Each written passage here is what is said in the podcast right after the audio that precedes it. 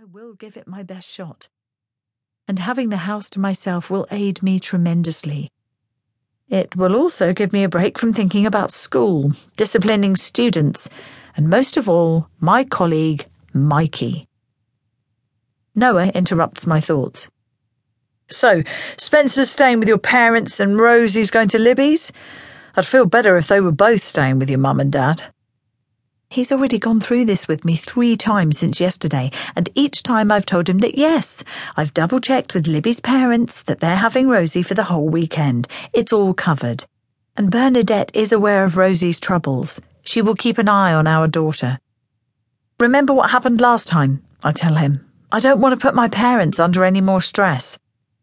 He curls his mouth, and I know he's recalling the events of two months ago remembering the pain it caused my parents to have to report to the police that their granddaughter had gone missing. Hmm, true, he says. Then he delivers that sigh again, the one that only Rosie can inspire. From out in the hallway, I hear a door opening and floorboards creaking.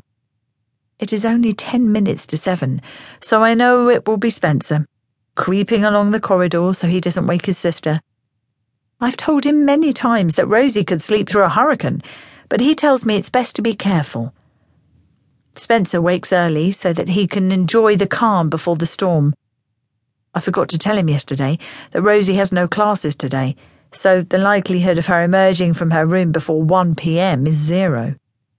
Oh, good, Spencer's up, Noah says. I'll get to see him before I leave. Cab's coming in half an hour, so I need to jump in the shower. I wonder if Noah said goodbye to Rosie yesterday, but don't ask him. It will spark another long conversation, and I need this time to be for Spencer. Downstairs, I watch our son pour cornflakes into a bowl and marvel at how different he is to Rosie. How easy. I don't play favourites, and even in the private recesses of my heart and mind, I love them both equally. But Spencer makes it so much easier. Mum, will Grandma and Grandad let me watch a DVD this evening? His face flushes with excitement.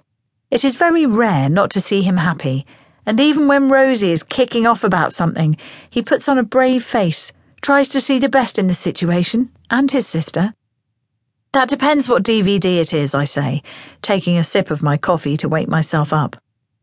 Well, um, it's actually a 15, but everyone at school's seen it. Spencer, you're 11, so pick another one. He doesn't protest at this, just resigns himself to it, and it's not long before he's content again, filling me in on the new English teacher who's just started at his school. I can't help but smile when he tells me nobody's giving her a chance, but he was nice to her because she's done nothing wrong.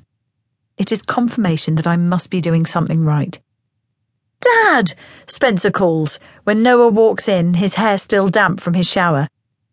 Noah hurtles over to him and ruffles his hair, pulling him into a bear hug. And behind my cup of coffee, I smile at this scene. But we are missing Rosie. The Rosie I know is there somewhere.